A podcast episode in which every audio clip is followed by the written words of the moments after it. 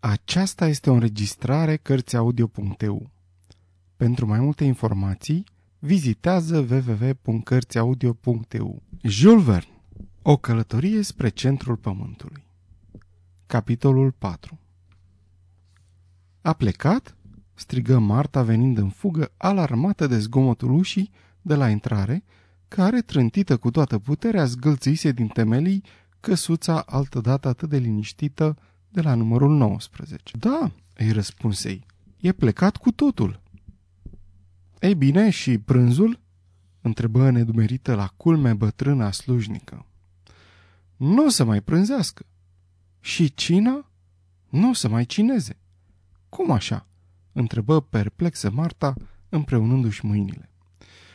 Nu, buna mea Marta, unchiul n-are înce și nimeni din casa asta n-are să o mai facă profesorul Lidenbrook ne va trage pe toți la regim până în momentul în care va reuși să descifreze o hârțoagă veche care este absolut indescifrabilă. Iisuse, așadar, nu ne mai rămâne decât să murim cu toții de foame. Nu îndrăzni să mărturisesc, având de-a face cu un om atât de despotic ca unchiul meu, soarta era de acum pecetluită. Speriată de moarte, bătrâna slujnică se refugie gemând în bucătărie. Rămas singur, îmi veni în minte să mă duc să-i povestesc totul micuței Grauben. Dar cum să părăsesc casa? Profesorul se putea întoarce dintr-o clipă în alta. Și dacă mă chema? Și dacă voia să o ia de la capăt cu această cercetare logogrifică pe care în zadar ea îi propune bătrânului Oedip?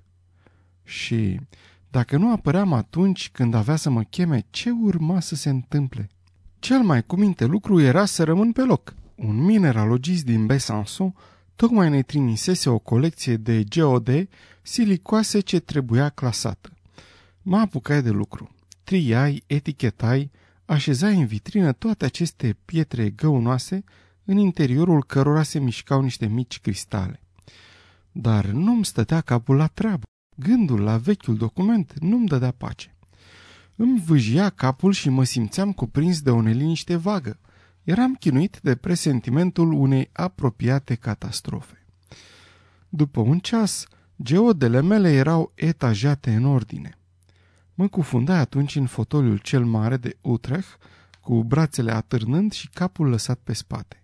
Prinsei pipa cu țeavă lungă și curbată, pe care era sculptată o naiadă lungită cu nonșalanță, apoi mă apucai urmărind procesul carbonizării ce o transforma încetul cu încetul pe naiada mea într-o adevărată negresă.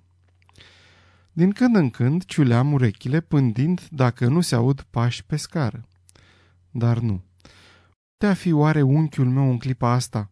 Mi-l închipuiam alergând pe sub frumoșii copaci de pe drumul spre Altona, gesticulând, izbind cu bastonul în ziduri, lovind cu putere buruienile, decapitând ciulinii și tulburând liniștea berzelor solitare. Se va întoarce triumfător sau descurajat? Cine va învinge? Secretul pergamentului sau el?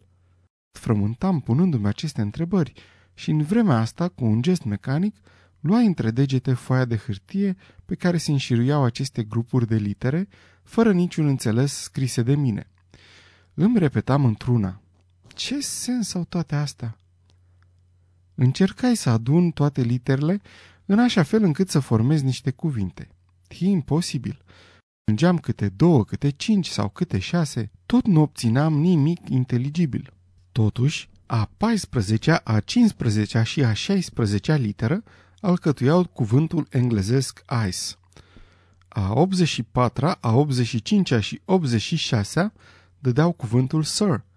În sfârșit, în corpul documentului, pe rândul al treilea, am remarcat de asemenea cuvintele latinești rota, mutabile, ira, nec, tra.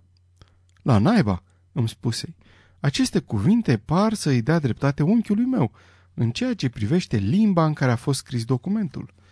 Și mai mult încă, pe rândul al patrulea zăresc cuvântul luco, însemnând lemn sacru, este adevărat că pe rândul al patrulea poți citi cuvântul tabilet, cu o rezonanță ebraică desăvârșită, iar pe vocabulele mer, arc, mer, care sunt pur franțuzești. Aveai toate motivele să simți că îți pierzi mințile. Patru idiomuri diferite în această frază absurdă. Ce raport putea să existe între cuvintele gheață, domn, mânie, crud, lemn sacru, schimbător, mamă, arc sau mare? Doar între primul și se putea stabili cu ușurință o regătură. Nu era deloc surprinzător ca într-un document scris în Islanda se vorbea despre o mare de gheață. Dar de aici și până la înțelege restul criptogramei, asta era cu totul altă poveste. Mă zbăteam așadar luptând împotriva unei dificultăți de neînvins.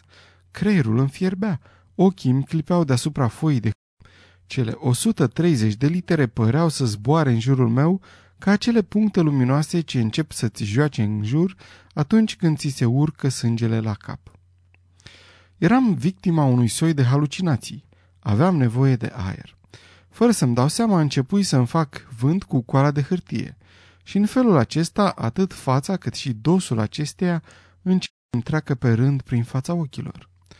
Nu vă pot spune cât de surprins am fost atunci când, în timpul uneia dintre acele fluturări rapide, mi se păru că dezlușesc pe verso o serie de cuvinte perfect lizibile, un grup de cuvinte latinești, printre altele craterem și terestre. Brusc, în mintea mea se făcu lumină. Aceste indicii mă făcură să întrezăresc adevărul. Descoperisem legea cifrului. Ca să înțelegi documentul acela, nu era nici măcar nevoie să întorci foaia și să-l citești pe dos. Nu, așa cum era, așa cum mi-l citise unchiul meu, putea fi deslușit cu ușurință. Toate ingenioasele ipoteze ale profesorului se adevereau. Avusese dreptate în ceea ce privește modul în care fusese regrupate literele. Avusese dreptate și în ceea ce privește limba în care fusese scris documentul.